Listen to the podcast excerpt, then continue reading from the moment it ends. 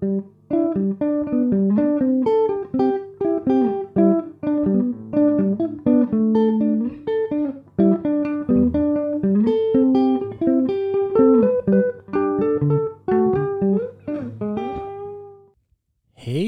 och eh, välkommen till Bibliotekspodden Solen avsnitt nummer 74.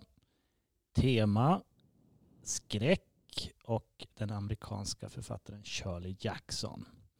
Eh, Jag heter Elias Hillström och jobbar på Stockholms stadsbibliotek och sitter här med tre av mina kollegor som också jobbar på Stockholms stadsbibliotek. Patrik Kylström, tjena. Ja. Alice Thorburn Hej hej. och Maja Bynger. Hej. Hej allihopa och välkomna. Eh, och vi ska ju prata skräck idag för att vi gillar skräck, eller några av oss gillar skräck och några av oss gillar Charlie Jackson, kanske alla av oss, vi får se. Vi har läst boken Hemsökelse, Hemsökelsen på Hill House. Och några av oss har läst fler böcker av Charlie Jackson. Ehm, jag ska också säga att vi har spelat in ett skräckavsnitt förut i solen. Avsnitt nummer 37 kan man leta reda på. Och Charlie Jackson nämns där också. Det var du och jag Patrik. Ja, och eh, vår gäst Helena Dahlgren som hade precis skrivit en, kommit ut med en bok som, eh, som handlade om hennes hundra skräckfavoriter. Just det. Vad minns du av det samtalet Patrik? Det var säkert en fem år sedan eller något sånt där. Att hon eh, överöste oss med en massa bra skräcktips. Precis. Men leta reda på det om ni vill ha mer skräck. Eh, och jag har skrivit här i mitt manus att vi ska börja lite grann med en allmän diskussion om skräck, om man nu kan göra en allmän diskussion. Eh, och jag vet ju att Patrik, vi har ju en sån här liten infosida på Stockholms stadsbiblioteks hemsida där vi får skriva vad vi har för favoritgenrer. Eh, jag skrev poesi och essäer. Vad hade du Alice? Minns du det? Oj, nej det minns jag faktiskt Nej, inte. man får gå in och titta på vår hemsida. Men Patrik hade i alla fall grafiska romaner och skräck. För det kollade jag upp nu. Ehm, Så du är skräckfantast. Ja, men det tycker jag nog. Jag, jag tycker väldigt mycket om skräckgenren. Jag tycker att den eh, lånar ut sig så väl till, eh, till att vara viktig. Eh, nu kommer jag in på det riktigt jobbiga träskmarker. Alltså, Ja, eh, om, bö- om, om böcker ska vara vara viktiga, alltså jag tänker på sociala frågor och sånt Mm. eller inte. Jag, menar, jag tänker på Wallerbeck till exempel som anklagas för att vara nihilist, men tittar man noggrannare, noggrannare på honom så, så är han ju snarare en kritiker av marknadsliberalismen. Och, eh, skräcklitteraturen handlar ju ofta om, om, om, om, om, eh, om eh, saker egentligen någonting annat, inte, inte bara skräcken utan till exempel eh, Carrie av Stephen King handlar om mobbing av unga och, och så vidare.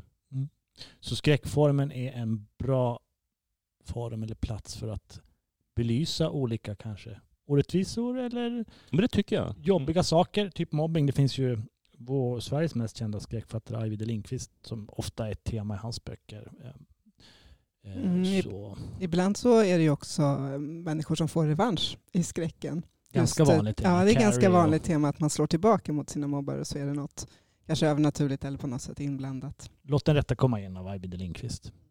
Ehm, Maja, Mm. gillar du, är du skräckfantast? Alltså det är jag ju inte, men jag, gill, jag gillar ju den typen av skräck som kanske mer handlar om själen då, eller vad man ska säga, eller det inre, den inre skräcken av, av att kanske finnas till, eller som jag kanske i film då, David Lynch är väldigt bra på det. Mm. Eh, Det där skeva. Någon favorit lynchskräck? Ja, det, det har jag nog många eh, nu tänkte jag faktiskt eh, främst på hans kändaste serie, vad heter det nu? Twin Peaks? Twin Peaks. Eh, Men det, han har ju med det i alla sina Mulholland Drive Filmer. var länge sedan så, men jag minns Ja. att den är väldigt obehaglig. Ja, ja, han är ju verkligen, om vi kommer att prata senare om begreppet eh, unheimlich så får man verkligen säga att hans filmer har, den, har liksom stämningen i sig. Men det var också det där liksom att det kan verkligen bara handla om stämning mer än, än egentligen.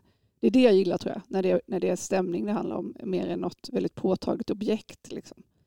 Ja, nej men skräck får ju ofta vara väldigt smalt. Folk tänker på skräck tänker de på vissa typer. Många tänker nog kanske inte på David Lynch som skräck. Nej. Ehm, Du Alice, du gillar Charlie Jackson vet jag, men är är du skräckfantast?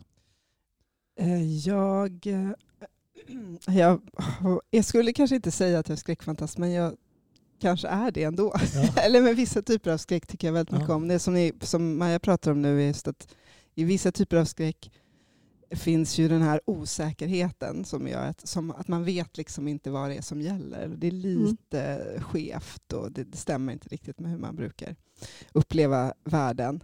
Och det är väldigt, det tycker jag jättemycket om att läsa om. Mm. Om vi vi pratade lite om just eh, om gotik som man kan, är ju en, liksom en del av skräcklitteratur, eh, en genre som var stor på 1700-talet och även 1800-talet.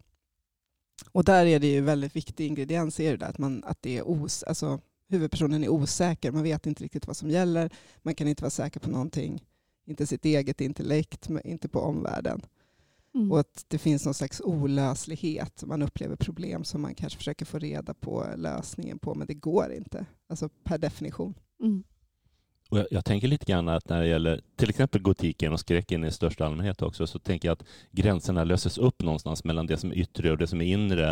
Eh, naturens eh, växlingar blir, blir som någon slags eh, uttryck för, för känslorna hos eh, Mm. personen och det som händer på en plats, som till exempel boken vi ska prata om nu, så eh, blir också ett uttryck för någonting som händer inom en människa också. Mm. Det, är, verk- det är verkligen upplösning på något sätt. Det är därför jag nämnde David Lynch, för han jobbar ju väldigt mycket med det. Ja. Och att eh, jag, även eh, Henry James, den här När skruven dras åt, eller Sandermannen, vi kanske kommer att prata om senare. Vi, vi, vi kommer, det är nog titlar vi kommer komma in på sen. Ja. Ja, nej, men skräck är ju det är så svårt eh, om man frågar någon gillar skräck. För alla tänker på olika typer av skräck. Eh, Många tänker nog kanske på den här mera eh, Fredag den 13 och Stephen King, det här som är verkligen skräck, skräck. Det, en yxmördare eller motorsågsmassakern eller något sånt där. Ehm, Men jag är nog lite som du Alice, att jag har tänkt att jag inte gillar skräck. Eh, Men det gör jag nog en del av, det gillar jag. Men in, ja, det är klart att det kan vara spännande med det kusliga bli rädd. Men jag tycker inte att det finns något jätte...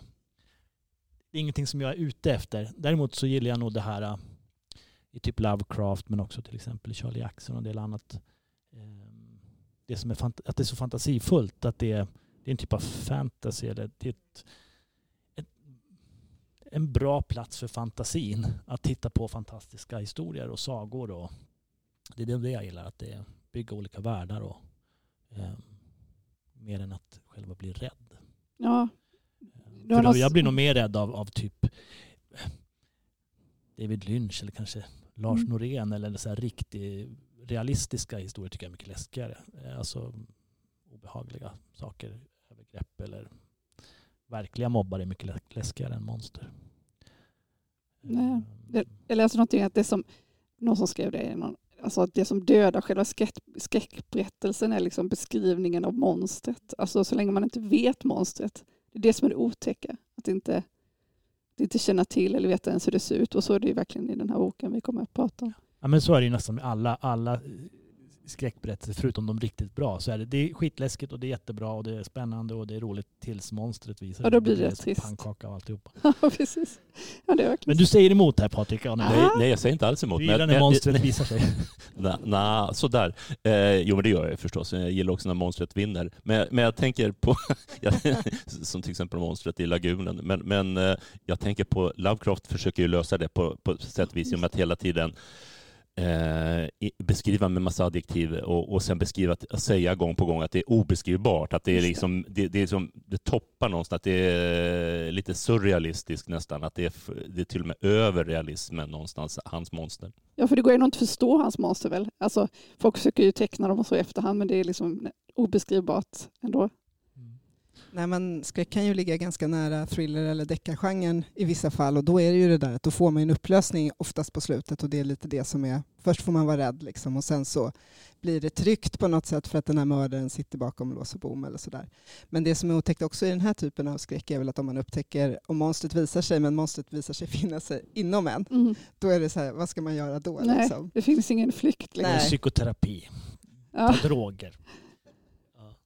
Ja. Nej, men det, det är ju spännande. Jag kommer kanske nämna sen, men jag nämner det ändå nu. Eh, apropå Lovecraft och hans sätt att beskriva, så finns det en liten eh, utgåva som Ellerström gav ut som heter Anteckningsbok. Och det är helt enkelt Lovecraft anteckningsbok. Och då har man bara skrivit med två rader olika idéer på berättelsen. Men då har han inte kommit in på det här beskrivandet. Och jag tycker att det är min favoritbok med honom. För då, får man, då sitter de kvar den där idén och så får, man, får de leva kvar i huvudet. Man slipper se monstret, man slipper få hela överlastade ibland eh, historien. Ja, eh, det var lite allmänt om skräck. Men idag har vi ju alla läst den amerikanska författaren Charlie Jackson och hennes bok Hemsökelsen på Hill House som kom ut 1959. 59. Eh, och hon är väl mest känd för den boken och en som heter Vi levde Vi har alltid bott på slottet. Vi har alltid bott svenska. på slottet heter den på svensk översättning. Så det är väl hennes två mest kända romaner som kommer i nyutgåvor då och då. Men hon har skrivit lite annat också. Mm. Men hon dog redan vid 48 års ålder av någon hjärtinfarkt. Mm. Hon levde ganska osunt.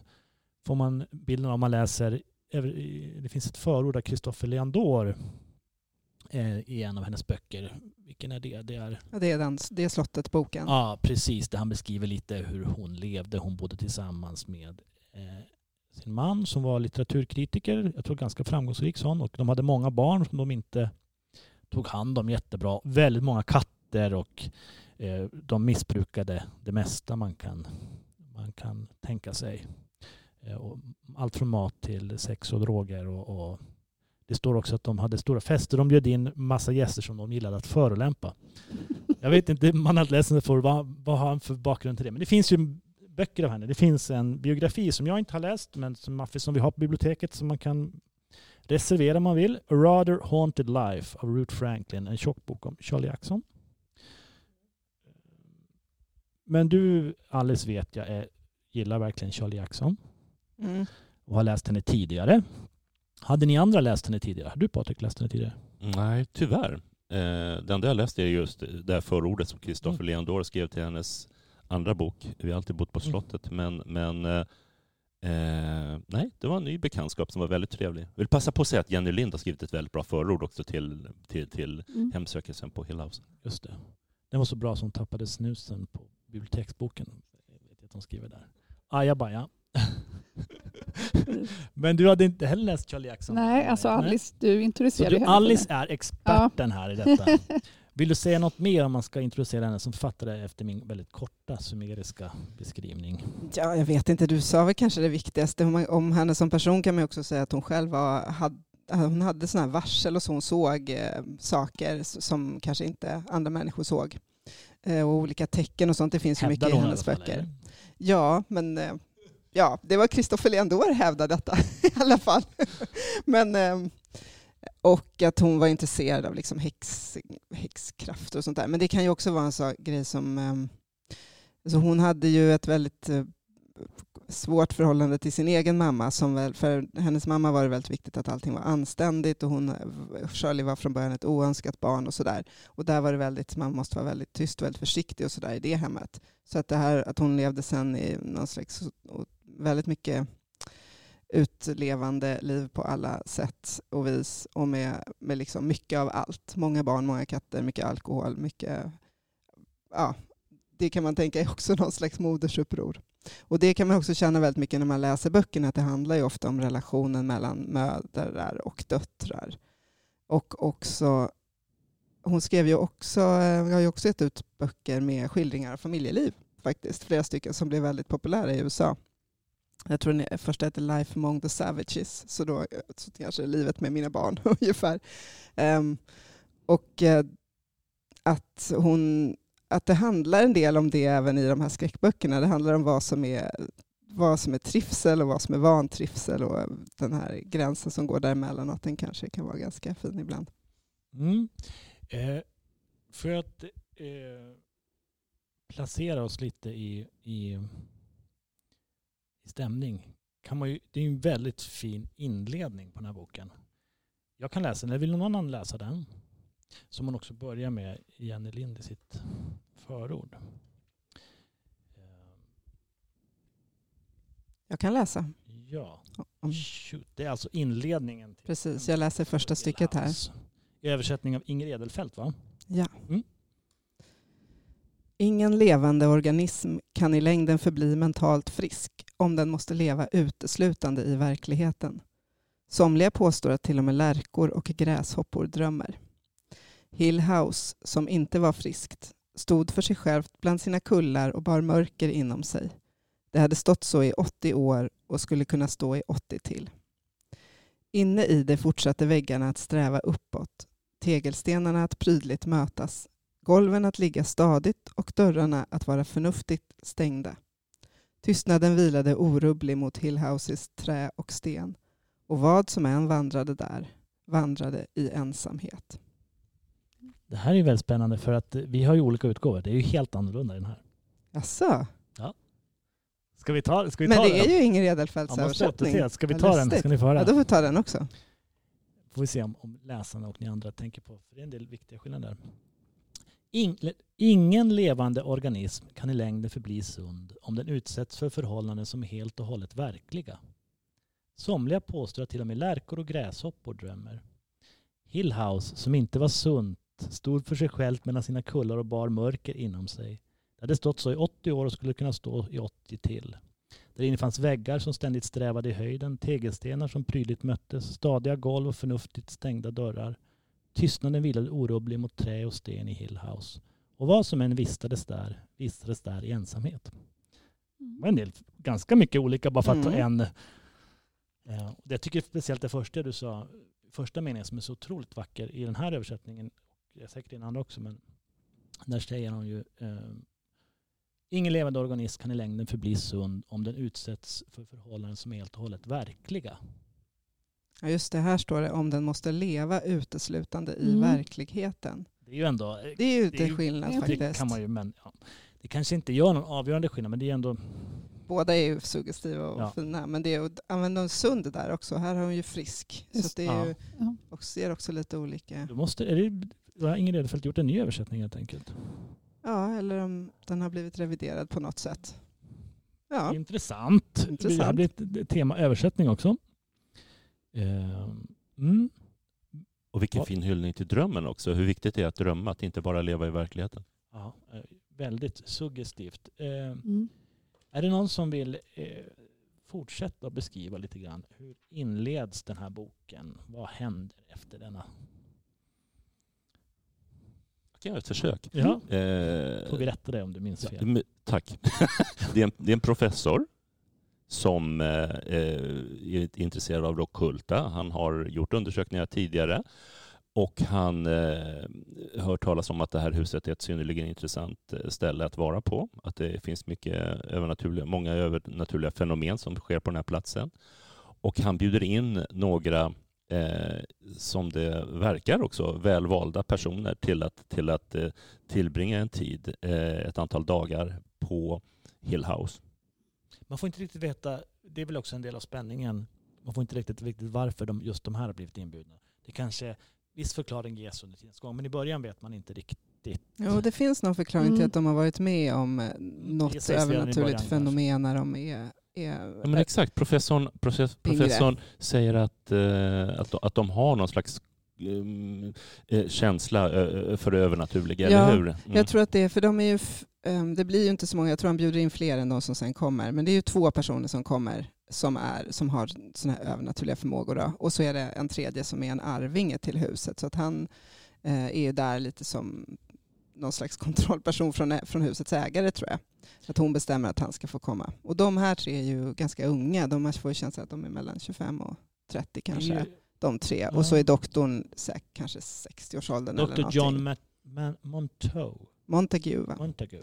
och, och, Men ja, precis de här personerna då som blir inbjudna, Eleanor Wans, eller Nell, eller Nelly, hon har ju då varit med om någon slags poltergeist-fenomen. Mm.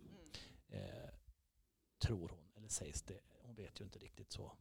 Vet ju inte riktigt så. Och sen är det Theodora som sägs att hon har någon viss, kanske telepatisk förmåga. Ja, hon kunde gissa ett antal spelkort som någon höll Ja. upp så där att hon drog ett kort utan att hon fick se det och så kunde hon säga vad det var för något.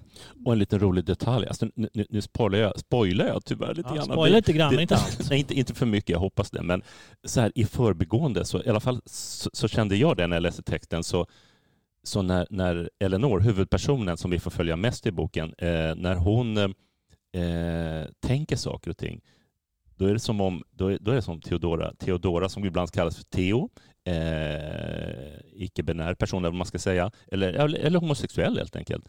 Eh, hon, hon, hon, hon, kan, hon, hon svarar på det här senare som, som Eleanor bara tänker. Det, det är så mm. underbart, för det är bara i förbegående. Det, det, det är inte övertydligt, utan det är, här, det är bara i förbegående att ja, men vänta, hon, det där har hon inte sagt högt, utan det måste vara någonting som Theodora bara har snappat upp. Mm. Det, det, är elegant skrivet. Ja. Ska vi nämna det här för poltergeist-fenomenet som Eleanor eller Nell upplevde då? För det var... Som när hon var barn? Ja, för det var, känns ja, så gärna. himla... Men gör det. Oh, ja. För det var väl att, eh, st att stenar fallit på huset, hennes barndomshem, när hon var liten och hennes syster och hon var i huset. Och mamma, Mamman va? var där också kanske, ja. Just det. För jag tycker att det, det, den känns som en scen som ändå har någon slags, ja, har en stor betydelse för hela berättelsen. Att den känns väldigt symbolisk, liksom. att, men utan att jag vet exakt vad den vill symbolisera. Men, men det är en väldigt fin symbol tycker jag som, in, som boken inleds med. Visst är det så att hon, nu kanske jag minns men att hon, hon minns den, men hon tror också det. Det är så att folk har berättat att det hände. Och hände det verkligen? Eller något som folk har sagt? Eh, och det skapar ju också en spänning. Så hon vet ju inte om det riktigt är i hennes eget eller har folk sagt det där. Eller, eh, det är i alla fall en känsla som skapas. Eh, nej men det här med deras ålder. För att eh, något av det, det, roligaste och bästa med boken är ju, tycker jag, är själva dialogen och hur de pratar. De har det är en väldigt, det är väldigt roligt och det är manierat och det är lite så här eh, skojsigt och det är eh, retsamt och det är lite så här eh, stissigt nästan. Eh, och man tänker att de är 20, det känns nästan som så här 20-åringar som får vara med på Big Brother eller någonting. De kommer till det här huset och så får de lite, det finns, nästan, det finns någon så sexuell också energi nästan mellan dem. Men sen nämns det ju att de är över 30, eller några mm. över 30 mm. nämns på ett tillställe. Är, man kan ju tänka sig att de andra är yngre. Ja, men Eleanor har ju levt ett väldigt skyddat liv också. Hon är ju mm. 32 år står det, men hon har i princip de senaste åren har ju bara varit hemma och tagit hand om sin mamma och hon verkar inte ha någon egen umgängeskrets eller någon egen, ett eget liv egentligen alls. Det, det gör ju den här känslan, för man får ju följa henne mest när hon är på väg dit då till Hill House. Och det är ju, hon är ju väldigt exalterad. Också, hon kanske tänker att Hill House ska vara något annat än vad det är. Men det är också att få lämna sin mamma och första gången kanske i sitt liv köra bil själv ut någonstans och mm. världen ligger för hennes fötter. Hon ser husen som hon åker förbi och eh, fantiserar om vad det Hill House ska vara och vilka hon ska få träffa där. Och, hon, eh, hon känner sig fri. Liksom. Det är lite liksom. pirrigt, så här, spännande. Och... Ja, verkligen. Det är som att hon, är, liksom, hon ska liksom hon övergår från den här, hon har ju varit i ett fängelse väldigt, jätte, var typ 20-30 år, något, eller? Hon har tagit hand om sin mamma hela sitt liv. Eller? Ja. Men eh, att hon, eh, så hon har ju så oerhört höga förväntningar på vad som ska, liksom, att hon äntligen ska få vara fri och leva ut på något sätt. Hon går in, hon går in, i det här äventyret med en annan utgångspunkt än de andra. För de andra tycker nog att det är lite läskigt och obehagligt att vara mm. på den här mm. platsen. Det tycker, tycker hon också på sätt och vis. Men, men, för, men för henne är det väldigt mycket eh, omvänt. Att för henne är det väldigt mycket som att komma hem nästan. Mm. Eh, och det är det, det tycker jag är berättelsens styrka. Att, att, att eh, Shirley Jackson vänder på begreppen. Att, att eh, som du var inne på Elias, eh, att det, det här, det här ganska snappy sättet som det är berättat och mycket humor eh, som gör att det, hade det bara varit skräck, skräck, skräck hela tiden, hade det varit lite som Lovecraft, hade det nästan varit lite monotont. Men det blir en fond där med, med humorn som, som, går mot, som möter skräcken och, eh, eh, och Eleanors eh, sätt att hon på något sätt nästan kommer hem. Det finns någon slags värme som möter det här läskiga också. Det blir kontrastfärger eller en snygg komposition helt enkelt. Förlåt, mm. jag krånglat till det alldeles för mycket. Nej, men det är ju så, men det pendlar ju också. Hon är på vägen dit så hon är exalterad och sen blir hon ju eh, inte ganska jobbigt när hon är väl där. Och då är ju den, den andra Theo lite tuffare kan mm. man ju säga. Mm. Och han Luke som är ju då lite annorlunda som är någon slags arving, arving till de som, har, som ska ärva det. Visst är det så? Mm. Eh, han är ju väldigt sådär en liten slyngel som är lite vass och retas och så. Men det känns som att han kanske egentligen är väldigt rädd. det vet man inte riktigt. Men jag, så tänkte jag mig. Mm. Eh, och så. Eh. Ja, och han presenteras ju som att han är någon slags, alltså, hans släkt är lite orolig för honom för att han är tjuv, säger de och sådär. Men jag upplevde inte honom som så, utan tvärtom som kanske den som är ändå ja, ganska ansvarstagande ändå, eller som senare i boken. ju, han är ju sån här... Han retas ret. ju, men det gör ju även de, de två, de, de här äh, flick, tjejerna, flickorna. Men det, deras relation tycker jag är den mest intressanta, alltså eh, Theodora och eh, Eleonor. För att just att det är sub, subtila, alltså skiftningar hela tiden från att man känner till och, och liksom verkligen förstår varandra och sen övergår, de, övergår det till någon eh, liksom, liksom, verkligen elakhet på djupet.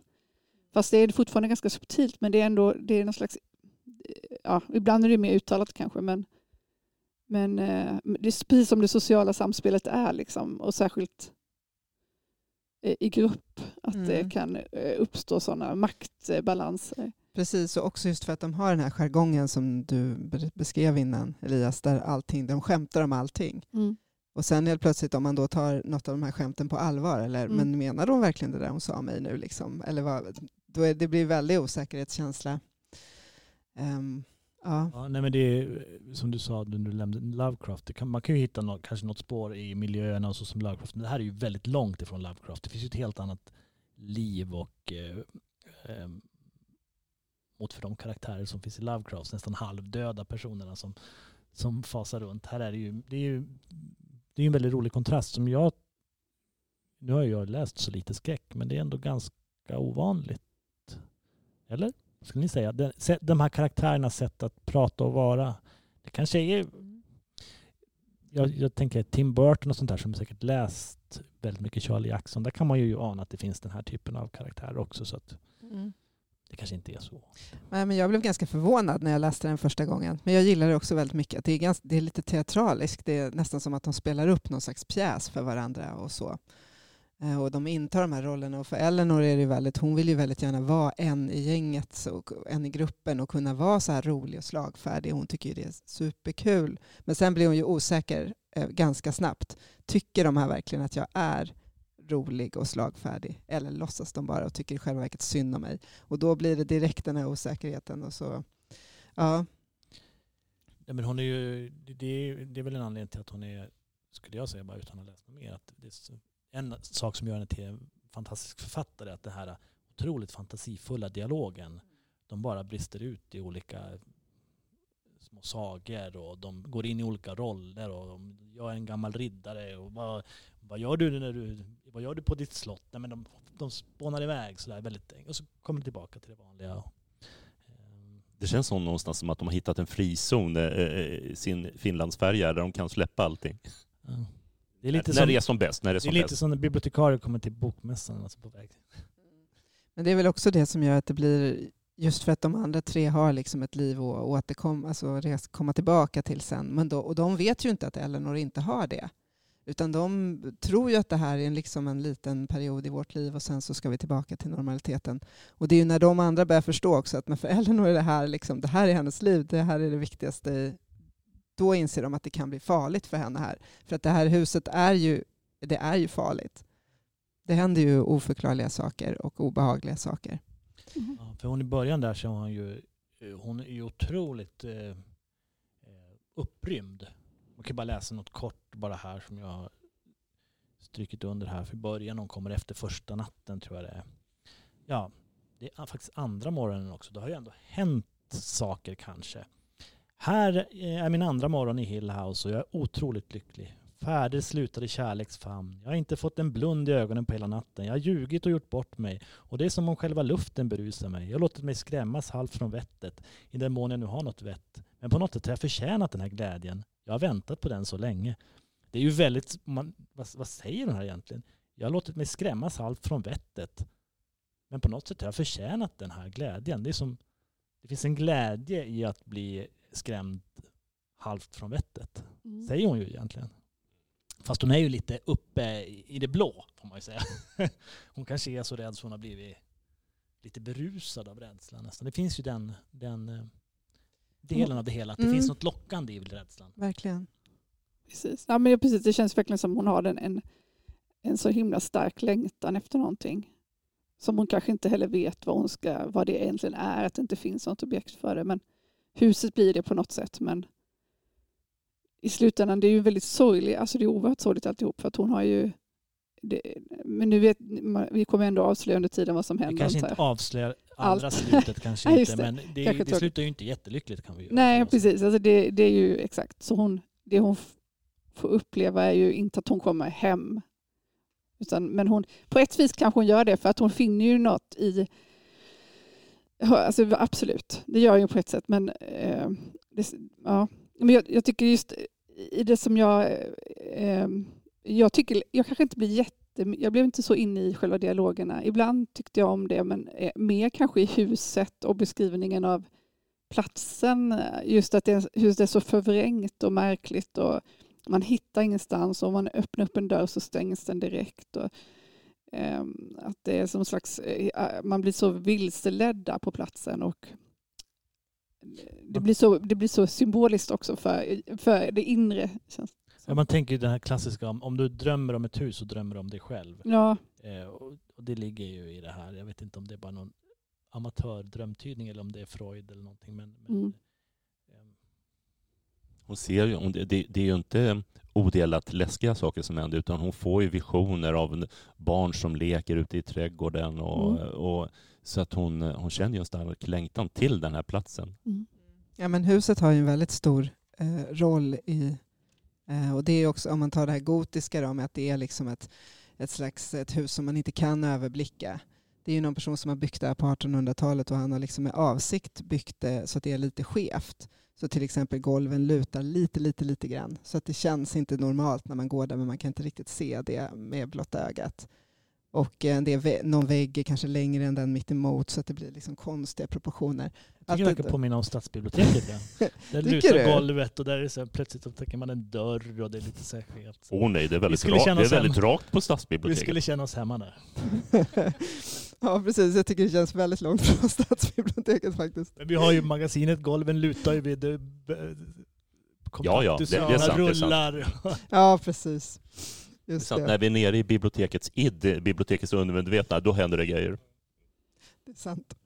Nej, men så att huset är ju en, eh, det är verkligen så här, ja, en hemsökt husroman. Det är väl lite som en liten egen genre nästan. Mm. Och sen det här där Unheimlers, eh, för visst eh, tycker du Maja att en hel del av det här begreppet som Freud var, eh, det var inte Freud som var först med det, men han var en av de Jag, som jag tror faktiskt utvecklade han, han var nog det till och med. Nej, det var någon som var strax före Var- honom, ja, men han det. utvecklade Ja, det och, och förädlade Ja. det, begreppet ja, sant. Men, men visst är det en hel del som, som är intressant att ap- applicera på den här berättelsen? När det Jo, det tycker jag. Jo, det tycker jag absolut. Men jag tyck, för min del, eh, det går absolut att applicera det, men jag tycker att det finns andra skräckberättelser som har mer den känslan i sig än den här. Men eh, det är ju absolut den här känslan av att det här, det, det är väldigt välbekanta som ett hus egentligen är, eller ting, som ting, att det blir väldigt främmande. Men det här huset är ju eh, från början oerhört främmande i bara första åsynen av det. Eh, men, eh, men jag tycker att eh, det, det finns absolut den känslan i, i, hela, i hela berättelsen sammantaget. Alltså den här skeva känslan som du pratade om innan Alice. Den finns ju där. Och att man inte, det är så mycket som lämnas, lämnas åt sitt, eh, sin fantasi. Man, det är så mycket man inte förstår eller vet. Som kommer upp. Det är mycket så saker som eh, hon säger, Nell, som, som är väldigt... Eh, det är bara fraser som kommer upp. Så man, man vet liksom det har med moden, komma hem. Eller de, det, som, det här som hemsöker dem i huset. Som det står saker på väggarna och så ju, om Nell. Att hon ska komma. Det, ty- det tycker jag är det otäckaste i Ja. boken faktiskt. Eh, För det är så att det plötsligt, det är bara ord och så och det kom, Nell ska, vad står det nu? Nell ska komma hem. Eh, hjälp Eleanor hem. ja, just det. Och då, Som det är ja. någon som har skrivit. Det. Ingen av de här personerna då, men helt plötsligt så har någon skrivit det på väggen. ja, Ja, jag tycker också det är det jätteläskigt är otäckt faktiskt. verkligen. Och då är Mm. frågan, vad är hem någonstans? Men Det, så det, det är, och det är öppet för oss som läsare. Ja. Mm. Ja, nej, men det, det, det, det kan man ju förstå. Jag tycker nog inte att det är, det, är så läskigt. För jag är ju så hårdhudad. Men, men eh, det, det är ju intressant det här med deras, som du säger, deras jargong och det de säger. För att man vet ju inte riktigt. En, en tolkning av historien skulle kunna vara att, att den här doktorn och den här Luke kanske vill skrämma dem. Det skulle kunna, man vet ju aldrig riktigt vad, vad poängen är. Är han verkligen en, doktor som ska undersöka det här eller vill han göra någonting? För de säger ju sådana här saker. En av mina favorit, favoritrader, han är ju väldigt rolig den här Luke ändå, måste man ju säga. Eh, då är Theodora lite orolig där och säger han Känn dig inte försummad, så det log till Theodora. Vi ska begrava dig levande. Det är sådär, det är skojsigt för de håller ju på Mm, så med varandra mm. men, men samtidigt finns det där hela tiden att någon kanske utsätter någon annan, Ja. har en djävulsk plan och att det finns någonting riktigt sådär. Mm, ja, så kan det i och för sig vara. Du kanske jag Ja. övertolkar Ja. det men det, de där är ju, det där är ju väldigt roligt och väldigt Mm. snappigt och skojigt och så men det kan ju också bli Ja. läskigt. Jag läste ganska mycket som en försvarsmekanism. Alltså I början så Ja. är det för att hantera att de är där eh, och att de tycker att det är lite Mm. läskigt så håller de på och skämtar alltså, än mer och mer om det. Liksom. Det är lite som Mm. tonåringar som tältar själv ute. Man berättar bara spöket så börjar man mer och mer för man är så himla rädd och till slut så, Ja, så, så, så bara vad fan jag går hem. Men det där du var inne på innan tycker jag är intressant också att Elinor vaknar och är lycklig den andra morgonen när de har haft en väldigt liksom, obehaglig natt ändå. De har blivit väldigt skrämda av någonting. För att hon... Och de andra är ju också lite det. De är så här, ja, det här var ju väldigt, det var en väldigt jobbig natt men vi klarar det ju. Mm. Så vi kom, kommer nog att, vi kommer inte bli skadade på riktigt, eller det, ingenting kommer ju hända. Typ. Så att det är inte som att de tänker, gud det här var ju väldigt obehagligt, vi åker hem. Utan de bara, nej men det här kan inte bli, blir det inte värre än så här så Mm. stannar vi kvar. Mm. Typ. Det är också något som man nästan kan känna igen sig. Ja. Man är ute och tältar när man är, ett tonåring och så har man, det var skitläskigt men när man, är, man blir nästan berusad för att man, man vågade göra det där. Vågade gå in i det här läskiga huset som många av oss kanske hade någonstans i något område när vi växte upp. Sådär. Men- Eh, det skapar ju, ett- eh, mörkret, rädslan skapar ju en slags berusning. Det kanske kan vara det hon är lite ute efter. Eller det som drabbar Elinor Jag tror det. Mm. Det är precis som när, ofta tycker jag skräck, eller den här typen av skräck, att det är med när, när det blir liksom med fruktan och glädje på samma gång. Att det är liksom en konstig, märklig kombination av känslor. Jag vet, apropå David Lee så finns det en scen när han, pappan till Laura, nu kommer jag inte ens ihåg vad han heter, eh, men han skrattar och eh, nej, för han får reda på att hon är död och Laura Palmer. Och så, så går han iväg, det är så otroligt otäckt, och, och så skrattar han. Nej, han, han låtsas att han gråter men så skrattar han istället. På- Och det är så otroligt konstig och skev eh, känsla. Men hon, eh, Nell är ju ofta, eller i alla fall i slutet, är hon oerhört upprymd och eh, skrattar. Alltså det finns den här kombinationen av de här rädslorna. Eh, hon är rädd och, och eh, oerhört upprymd och, och liksom samtidigt det är liksom det är återkommande i Mm. boken tycker jag. De, de, och det är återkommande också om man läser andra skräckromaner. Hon är ju lite som att hon lierar sig med huset sen. Istället för, för i början vill hon vara en i gänget med de andra, en i gruppen. Men sen blir hon osäker på om hon får vara det och då går hon över till husets sida. Mm. Det tänkte jag inte på förra gången jag läste den, men nu ganska mycket att i, ehm, det finns ju någon slags övergång från att hon liksom blir rädd till att hon helt plötsligt känner att huset är inne i henne på något Mm. sätt. Hon kan höra vad som händer i andra rum i huset och sådär. Och sen börjar hon smyga på de andra också. Mm. Och liksom att hon smälter in i väggen nästan och går omkring och så här kollar, som att hon är huset. Ja, Ehm, det är verkligen Ja. så. Hon skriver någonstans att huset har svalt henne och att, hon, att, och att huset känner hennes rörelse i sig. Och det är lycka för henne. Det är inte, det är inte, det är inte olycka som det skulle vara för många av oss andra. Det är mycket, mycket i det så här som är, som är smart, det sättet att skriva. Kanske det är också det här att, men till exempel, det finns inga lönnrum i Hill House, fastslog doktorn. Möjligheterna naturligtvis förts på tal även tidigare. Jag tror mig med säkerhet kunna påstå att inga sådana romantiska företeelser existerar här. Alltså, han säger någonting, det finns ju inga lönnrum här. Så ska, då planterar man ju det på ett subtilt sätt såklart då. Att det är klart att det måste finnas lönnrum då. Ehm, precis, men lönnrummen kanske inte är fysiska heller. nej. Nej. Verkligen. Det känns väldigt... Oh, gud, jag vill hitta det. Men det var en plats i boken som eh, beskrev det där så himla bra med... Jag kan kanske återkomma det sen. Eh, Men sen finns det också Mm. den där, tycker jag, den kalla fläcken utanför barnkammaren. En sån oerhört... eh, Det är också här, ofixerade symboler på något sätt. Att man vet inte vad de symboliserar, men de, är, de bara är där. Och de är otroligt starka i sin symbolik. Och det är så lätt att få för sig också att man kanske själv har bott någonstans där någon ställe som är lite konstigt kallt. Eller så det är väldigt lätt att börja tänka att det är... Mm. Ja, precis. Men de känner, temperaturen är liksom inte... Eh, de känner där på eh, fläcken och de blir helt svaga i händerna. och Så här. Men sen tar de temperaturen, mäter temperaturen då och eh, då är den som i övriga huset. Men, så det är väldigt liksom mystiskt. Ofixerade symboler, Ja, det är fint Det lärde jag mig uttryck. av en kollega här. Ska Ja. jag Men säga. det, men det är jättebra Älskade uttryck. Ja. Ja. Vem, vil- vilken kollega var det sa Ja, du? det kommer jag inte ihåg. Ja. Men, eh, men, men, eh, men, ja, nej, men precis, det, det, det finns ju eh, flertal sådana i den boken. Mm. Men- ja. Sen också, eh, jag säga en grej med de här eh, med, eh, flickorna, eller Theodora och Nell, att det liksom också att hon behandlar hela tiden Nell som att hon är galen. Alltså den här obehagliga känslan av normalitet versus galenskap. Att, eh, när allt det där händer, som att, som att Nell börjar övergå till vansinne då.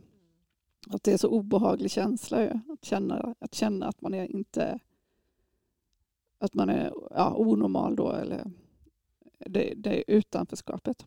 Och väldigt orättvist av, av, av Theodora eh, med tanke på att hon själv både skrattar och eh, eh, blir drabbas av någon slags Mm. fasa om vartannat. Mm. Så, så är det väldigt orättvist. Ja, ehm, det, eh, för den som lyssnar här får jag ändå känslan att vi gillar den här boken allihopa. Eh, kanske lite olika delar. Jag gillar nog mest dialogen och det här eh, roliga draget. Ehm, men är den läskig, boken, tycker ni? Är det skräck man blir rädd av? Jag tycker det. Eh, inte rakt igenom, absolut, men vissa de här övernaturliga sakerna som händer tycker jag flera av dem är, är, är obehagliga. Och just att de inte förklaras heller, att de är just ofixerade symboler. Så, Mm. ja.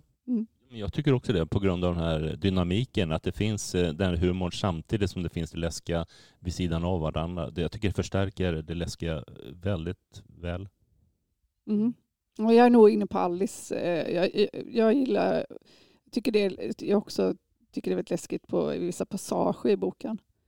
Det är, det är, liksom, det är inte så, det är, liksom, det, det är ganska, om man jämför med andra romaner så, eller sådana eh, skräckromaner så tycker jag det, det sägs mer än vad det kan göra i vissa andra. Så att det är ändå, ja, och det, ju, mer, ju mer det sägs tycker jag gör kanske att det blir lite mindre läskigt. Men mm. Jag tycker nog att det, jag håller med, det sägs ju ganska mycket men ändå är det väldigt, väldigt mycket som aldrig sägs. nej, Man får ju inte veta så mycket vad de kommer fram till. Alltså motiven bakom doktorn. Alltså det, och hans fru som inte har nämnts, som är en väldigt rolig karaktär. Otroligt kör med han doktorn och dissar hans sätt att ut- bedriva forskning. Och hon har med sig någon eh, kollega där, En, Arthur, en, som, är, en rektor som är helt... som eh, alltid har sin pistol redo. Vad gör rektorn där? Ja, Mm, Men hon är ju någon slags karikatyr av liksom den an- andligt intresserade personen. Hon har ju också någon sån här oj- ojabord, typ som de kallar för planchett, Mm. som eh, ska tala med henne genom att de skriver meddelanden och sådär. det är roligt hur elak hon är mot doktorn där. Hon är verkligen dissar honom. Han är, Ja. här går ingenting. Här verkar inte vara någon han är så snäll hela tiden. ja. Mm. Jo, Eh, det är väldigt roligt när hon kommer in. Men jag, med, jag, jag tror att det här är en ganska perfekt blandning för mig. För att det är som du säger, de förklarar ganska mycket och beskriver ganska mycket Mm. av olika saker de ser och är med om. Men de beskriver inte allt. Utan Nej. till exempel finns det ett stycke där de är utomhus och går längs en stig och så ser de den här picknick, picknicken som du var inne på med några barn. Det är väldigt idylliskt. Men som uppenbarligen inte finns, på, inte finns nu utan är någon slags syn. Eh, och då är det Theodora och eh, Eleanor som är ute och går. Och plötsligt så så skriker Theodora spring, se dig inte om, spring bara. Och så springer de båda vidare. Och, då har hon, och sen så säger hon så här, jag vänder mig om, jag vänder mig om. Så fattar man att hon har sett något fruktansvärt bakom sig. Men det säger de ju aldrig. Vad var det hon såg för Mm. något? Det är min favoritscen tror jag. Ja, den är, det är så obehagligt och det är Ja. klart det hade varit mycket, man vill ju veta vad det är men det Mm. hade ju varit ett mycket sämre litterärt Mm. sätt och Mm. skräckmässigt betraktat om de hade berättat. Mm. mästerligt. Ja, nej, men det, det håller jag verkligen med om att det, det är roligt för att man får mycket och det är, är matigt men samtidigt så är det väldigt mycket som, som lämnas kvar i fantasin. Ehm, jag tycker nog inte att den är jätteläskig. Det finns ju, jag tycker nog mer att det är någonting som är lite creepy kanske. Jag vet inte om det är exakt samma som, som läskig. Eh, Man blir inte Det rädd, tror men jag det att det kan vara är. lite mer obehagligt än läskigt kanske. Eh, Men det som är roligast, det som jag tog mest med mig var ju dialogen men också det här eh, hur de blir berusade av rädslan som jag tycker hon fångar jättebra och som själva, an, tänker jag, själva anledningen till att så många 13-åringar och 14-åringar är så intresserade av skräckfilm för man får ju också någon slags berusning av rädslan och därför man gillar att gå in i spökhus och, Mhm. och som ofta glöms bort tycker jag skräck. Där är det ofta bara det här skitläskiga yxmördaren och så springer de och så är de rädda. Men hon får med det här berusningen som skapas i dynamiken med de här karaktärerna som, är, Mm. Måste, som jag inte har läst riktigt på samma sätt. Så. nej, det måste ju vara någonting i skräcken då som människan. För all, jag menar, det tycker jag verkligen jag själv drivs mot. Jag kan älska, som verkligen om jag läser om någon typ seriemördare. Att det finns något i det som, det, en dragning som man inte kan riktigt, jag kan inte ens säga varför det är så. Eller något, alltså det, jag tror att det finns i väldigt många människor i alla fall, mer eller mindre. Att, man, att det finns den dragningen och jag kan, ja, vad ska man säga om det? Jag vet inte varför Det det, är så. också... Patrik? Nej, men jag, tänk, jag, jag tänkte, det påminner lite grann om katarsis, att man tycker att det finns någon slags rening av, eh, inte alltid, men ofta så klaras det ju av i de här skräckhistorierna, det som vi inte klarar av i vår värld, krig och annat elände och fattigdom och orättvisor. Eh, och det klaras ofta av. Men, men det är också någonting med att, eh, eh, hur ska jag säga, eh, att, att det också blir det att man kan, man kan känna med den andra också. Jag tänkte på det här som du sa, eh, Maja, om det här med seriemördare till exempel och så. Jag håller på att titta på den här serien Dahmer, eh, hemskt om, om Jeffrey Dahmers Mm. liv och så. så men, men så tänker man, jag menar, under vissa omständigheter skulle det kunna varit jag om jag hade Mm. haft en hemsk uppväxt. Eh, den här känslan som man har ibland när man åker på en bro, att ja, men tänk om jag är knäpp och bara åker av den här bron rätt vad det är. Men andra har den känslan också. Det, det finns något stort att förstå att man kan vara Förlåt att jag säger det, men- förlåt, att, man- att, att man kan vara Jeffrey Dahmer, eller att man Ja. kan vara den här, den här människan som, som rätt vad det är vill åka av en bro. Jag håller verkligen med dig. Det, är ju bara män, alltså, det finns ju bara en mänsklighet och den tillhör ju vi. Och sen så upplever vi olika saker. Nu blir jag lite rädd för er här, så att vi får skynda på. Men eh, ja, där var vi. Nu tappar jag tråden här för jag blev så Vi kanske ska gå vidare. se Ja. Vi ska gå vidare. Vi får se vad vi hinner med. Ehm, Just det. Jag tycker det kan vara kul då, eftersom jag är litteraturvetare. Nej, men vad, ehm, vilken skola skulle man placera? Skrevs det, var hon helt unik eller vet ni om det skrevs mycket skräck av den här typen på 50-60-talet? Eh, Jag, jag vet inte, jag vet inte. Så jag, men man tänker att hon är ju influerad av Edgar Allan Poe och kanske Henry James som du har läst Maja.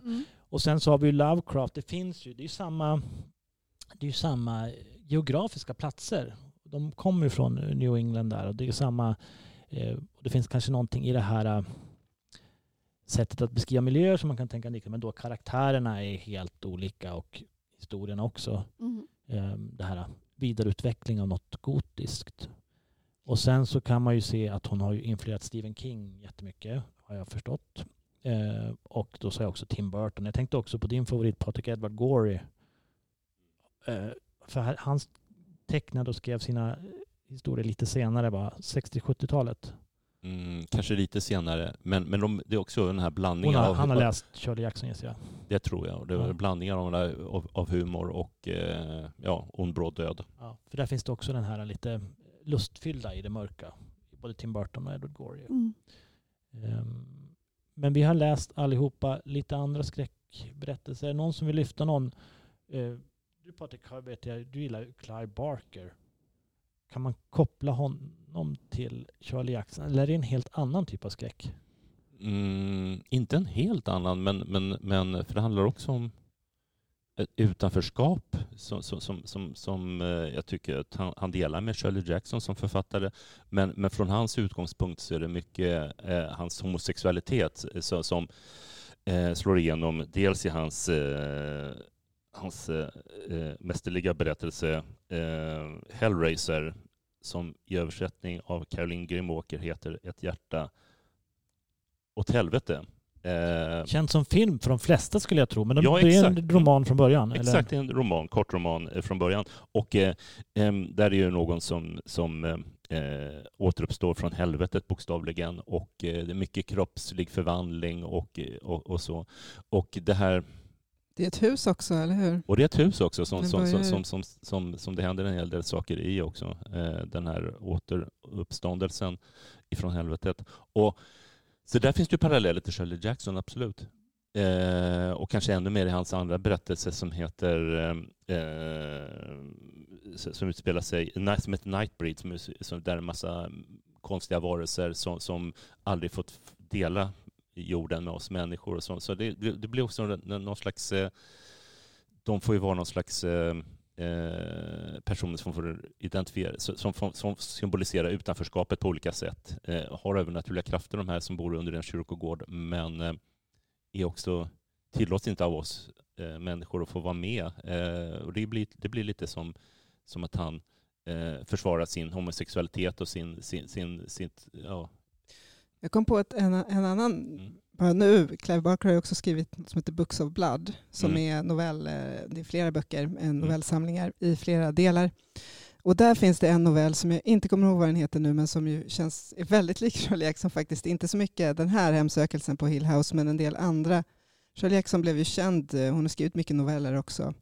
Um, känd från början för en novell som heter The Lottery, som uh, utspelar sig i en liten by i USA. Där, eh, och den, den är väldigt mycket skräck och bygger på en överraskningseffekt. Att det visar sig att i den här byn så utför de så finns det en rit som de gör en gång om året, ett slags lotteri, som är känns väldigt, eh, vad ska man säga, eh, arkaiskt eller brutalt och så.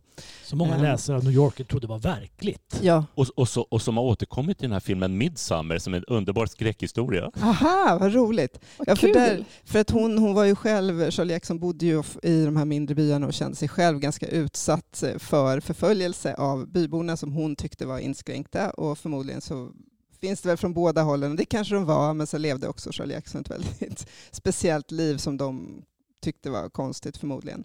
Men det har hon skrivit om i flera, flera både romanerna och noveller. Den här som Vi har alltid bott på slottet, det är väldigt mycket så. Där är det också eh, huvudpersonerna där bor i ett hus lite utanför byn och är väldigt illa sedda av invånarna. Det finns anledningar till det också. Men eh, de behandlas ganska illa. Men i alla fall i Books of Blood så finns det också en roman om, eller en novell om en liten by där de har en sån här en tävling varje, jag vet inte hur ofta, det är nog inte varje år, men där de bygger mänskliga pyramider. Så att de tävlar liksom om att bygga den högsta pyramiden där alltså människor ställer sig på varandra. Så olika byar tävlar med varandra. Och det, blir, det slutar förstås i någon slags katastrof när de här jättehöga människotornen liksom rasar samman. Men det finns också något kring det här vad gamla riter och är vi egentligen så moderna i nutiden som vi tror och så. Ja. Bra, eh, just det. Och Clive Barker skrev sina berättelser på 80-talet, de flesta av dem. Det var då han slog igenom. Han hade varit dramatiker innan dess, eh, men han slog igenom på 80-talet. Fyllde 70 förra året såg jag eh, och kanske fortfarande verksam som författare och filmskapare. Han, han, han, gjorde filmerna själv om sina, på sina böcker. Ja, mm. eh, vilket jag tycker att han gjorde med den äran. Eh, och sen har ju hans Hellraiser-historier har ju fått en revival också nu på en plattform, eller vad man ska kalla det för, som heter Hulu. Eh, så där, där har Hellraiser blivit en tv-serie också, som jag tyvärr inte har sett än, men den ska vara bra. Uh, och du Maja vet jag har läst Henry James. Den mm. har du pratat om här ett tag. Uh, och det kanske kan passa att ta upp den. Vilken av hans... Um. Han är ju inte mest känd som skräckförfattare kanske. Kanske han är i och för sig. Den är han ju inte. Han är mästaren. En, en, en klassisk romanförfattare av högsta klass. Eh, mm. Men han har skrivit den här lite korta romanen som heter? Ja, den heter När skruven dras åt. Och den skrevs 1898. Också en operaföreställning som går just nu tror jag på Folkoperan. Den har gått. Eh, och vad heter kompositören där? Det återkommer jag till alldeles strax. Men kör igång du Maja. Mm. Nej, men det är ju en berättelse då som det utspelar sig på ett eh, gods utanför London och det är en, en ung guvernanta som ska ta hand om två föräldralösa barn. Och så, så är det två personer där som dök, eh, dyker upp som är döda. Som har tidigare varit tjänare på godset. Och eh, barnen då säger att de inte ser de här spökena. Men eh, eh det är väl guvernanten, just det, Guvernanten eh, ser ju spökena, men barnen säger att de inte ser spökena. Eh, och sen så, det, det som är med den, hela den här historien, att den är så, alltså så otroligt otäckt. Alltså jag kommer att jag läser att jag inte kunde somna på kvällen. Och det är väldigt sällan det sker när jag läser liksom, i litteraturen. Men eh, det, det, är så otäckt just det här att de eh, liksom uppenbarar sig på mitt på ljusa dagen, de här spökena och det, och det, just när vi pratar om skevhet så är den så oerhört skev den här historien. Det finns en scen när barnen befinner sig på stranden. Jag tror att det är så att den ena pojken eller flickan pratar med eh, ett av spökena. Så då, då ser guvernanten detta på håll. Och då är väl inte något av, eh, jag tror inte att de syns då, vad jag minns det som. Men det är så, den, är så, den scenen är så otäck. Och det är någonting hur, hur Henry James beskriver det. Som, det är själva beskrivningen av upplevelsen. Alltså det är så otroligt eh, märkligt alltihop. Och då, då pratar vi verkligen om Unheimlich eh, i den, den är ett perfekt, eh, perfekt beskrivning eller, eller, exempel på det. Att, eh, ja, det, är, det är verkligen en, en, ja. Men är det att guvernanten inte riktigt vet om ja, hon det ser det här på riktigt det. eller inte. Det är det här liksom, eh, mellan det in, in, vad som är verkligt och inbillat, antar jag, som gör att det blir så otäckt, att hon inte vet. Och hon pratar, pratar hon med några andra där? De andra anställda i huset? Just det. Jag kommer inte ihåg hur det var. Nej, för jag upplever att hon inte riktigt vågar göra det heller. Eller hon prövar, men för i början vet, tror hon väl att de kanske lever fortfarande, ja, de här personerna. Ja, precis. Eftersom barnen verkar... Mm. Ja. Men det är också så då att barnen eh, säger att de inte ser dem så blir det ju väldigt konstigt för henne att hon inte vet. Som jag minns är det så. Nu var det ett tag sedan jag läste den här boken men jag kommer bara ihåg den här, liksom just den här skevheten mellan som jag tycker hon gör så bra. Och eh, Charlie, jag tycker inte det är jättelikt Charlie Jackson men det finns den där stämningen i den. Alltså och oklarheten är ju, finns ju där. Och det, här, det är ingen, ingen chockeffekt alls utan det är bara något som pågår i, i relationerna som, som gör det otäckt. Ja, det, jag har tyvärr inte läst den ännu men eh, det ska jag göra någon gång när jag mm. känner mig att jag vågar göra det. Eh, det är ju Benjamin Britten som har gjort en opera av den eh, också som man kan titta på någon gång eller lyssna på. Eh, det, när du berättar den och det har väl också nämnts tidigare, så känns det som att det finns kanske en liten koppling till den här fina skräckfilmen som kom som heter The Others ja. typ 15 år sedan med eh, vem var det som gjorde den kommer jag inte ihåg men den var ju läskig, ganska läskig i alla fall men den var väldigt spännande gjord och det var också lekte med där Vem ser spökena och på ja. dagen. Och... Ja men den bygger delvis alltså löst på den boken. Den bygger löst ja. på, ja. ja den tyckte där blev jag väldigt skrämd kan jag säga. Mm. Av den filmen. Jag tyckte den var väldigt bra när jag såg den på bio, men det var typ 15 år sedan. Ja, det var det nog. Mm. Ja, um... ja, just det. Ja, men nu, jag bara kollade lite. Jag har ju också läst den här för ett tag sedan. Men jag minns också det att efter ett tag, man, man är ju osäker, som du säger på, barnen säger att de inte ser de här. Mm. Eh, men så efter ett tag blir man ju osäker på om inte den här guvernanten kanske är den som kan vara farlig för barnen. Mm. Fast hon tror att de här spökena är farliga för barnen. Ja. Alltså det, det, är den osäkerheten också som läsare som man verkligen får. Exakt, och det är precis som det är i Dades där med mamman. Eh, som, som de två barn hon tar hand om. Man vet att det är hon som är den galna då. Mm. Och det, kan vi, det finns ju inte lika starkt, men det finns ju sådana drag i alla fall kan man tolka det i Charlie Jackson-boken. Är, mm. tycker jag. Absolut. Och, och, vem är egentligen och vem ser vad? Och finns det inomhus, in, inom, inombords eller finns det, händer det verkligen någonting? Mm. Det finns ju ganska mycket i den här andra, vi har alltid bott på slottet också, där är det ju två systrar som bor i ett hus och eh, de har tidigare haft en större familj men de övriga fyra personerna har blivit, har blivit mördade, eh, blivit arsenikförgiftade. Och det är ganska uppenbart att det måste vara en av de här två systrarna som har mördat de övriga. Men man får inte riktigt reda på vem eller varför. Och det, framförallt berättaren där är också väldigt opolitlig.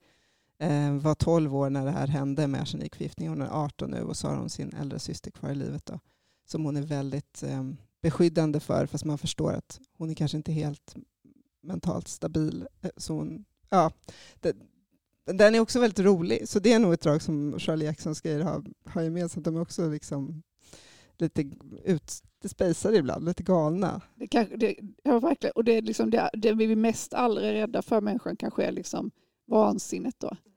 Liksom upplösningen av att vi klarar liksom att ja, det inre ska upplösas och, och inte ha kontroll. Och... Ja, precis, så att saker kan vara flera saker samtidigt också. Ja. Då blir det mer att någon kan verka rationell ibland. Mm. Men så visar det sig att den inte är det. Och, ja. Ja. Det Mm. kanske är det mest skrämmande för oss, mer än yttre objekt. Mm. Men ska, får jag nämna, får jag bara säga Sandmannen? Du får nämna, absolut. Jag tycker man, om, man ska, om man ska läsa någon riktigt bra, för som jag nyligen läste då, den här Sandmannen av E.T.A. Hoffman som skrevs 1860. Jag behöver inte säga så mycket om det, men där är det, Freud har ju analyserat den utifrån hans, det där begreppet då, eh, Unheimlichkeit. Och där, det är så otroligt mycket det i den. Eh, han, huvudpersonen kan bara säga, han ser en, en eh, kvinna genom ett, sitt fönster. Hon är i det andra huset och så tittar han på henne genom kikare. Hon, är, hon rör sig väldigt, hon rör sig bara nästan. Det är något med henne som är väldigt märkligt. Ehm, Hon inte, rör sig inte riktigt som man ska. nej precis, hon rör sig inte riktigt som man ska men hon Men är ändå väldigt verklig Och vacker. och vacker så han blir väldigt förälskad i henne. Och jag, jag kan inte ska avslöja då, för om man vill läsa den så är det lite tråkigt. Och, men, men det är i alla fall den här uncanny eller unheimlich-känslan är ju väldigt påtaglig. För unheimlich är alltså att det är någonting som är alltså typ, en docka som nästan ser ut som en människa. Eller en, Ja. eh, liksom Eller en robot till en exempel, robot som, är, precis. som är nästan lite för lik en Ja, människa. just det. Om man pratar om de här Ja. med AI och sånt där, hur man, hur man gör robotar. Blade Runner för att de inte ska vara ja. Ja, precis. Mm. Ja, precis. Ja, det välkända och främmande på samma gång. Just det. Det är nästan som det ska vara. Ja. Det, skevheten. Som, Ja. ja. Ja. Det är ju också som, eh, det, är det uttrycket gör ju sig bättre på, allra bäst på tyska men väldigt bra på svenska också. Engelska blir ju inte lika bra. Haunting of Hill House är ju inte en lika bra titel som Hemsökelsen. Det är ju verkligen hemsökelse som eh, säger ganska mycket om Mm. vad, vad Charlie Jacksons bok handlar om. Att söka ett hem men, som är hemsökt. Ehm, Perfekt titel och dessutom Ja. väldigt snyggt med allitterationen. Ja. Eh, jag hade ju läst lite Lovecraft som jag gör någon gång ibland och det finns ju den här eh, anteckningsboken som jag sa. Den är full av sådana här äh, korta anteckningar som skulle kunna anspela på det här typ. De är numrerade där. 166. Kuslig familj som lever i mörker i gammalt slott vid randen av skog nära svarta klippor och monstruöst vattenfall. 167. Pojke växer upp i stark hemlighetsfull miljö. Tror fadern vara död. Plötsligt säger att fadern är på väg hem. Egendomliga förberedelser och konsekvenser. Det är verkligen så här stolpar. De, är, de räcker ofta ibland. Så där. Speciellt när man läser några stycken på rad. Så här. Får man, det var det här han gick omkring och tänkte på, Lovecraft. Eh, Men jag tror nästan att vi är, är är färdiga där. Eh, Eller har ni något sista? Nej. Eh, Vi återkommer snart igen med ett nytt avsnitt. Tack allihopa som deltog. Patrik, Alice, Maja. Tack själv Elias. Tack. Tack Tack så mycket. f- ni som lyssnar. Hej då! Hej då.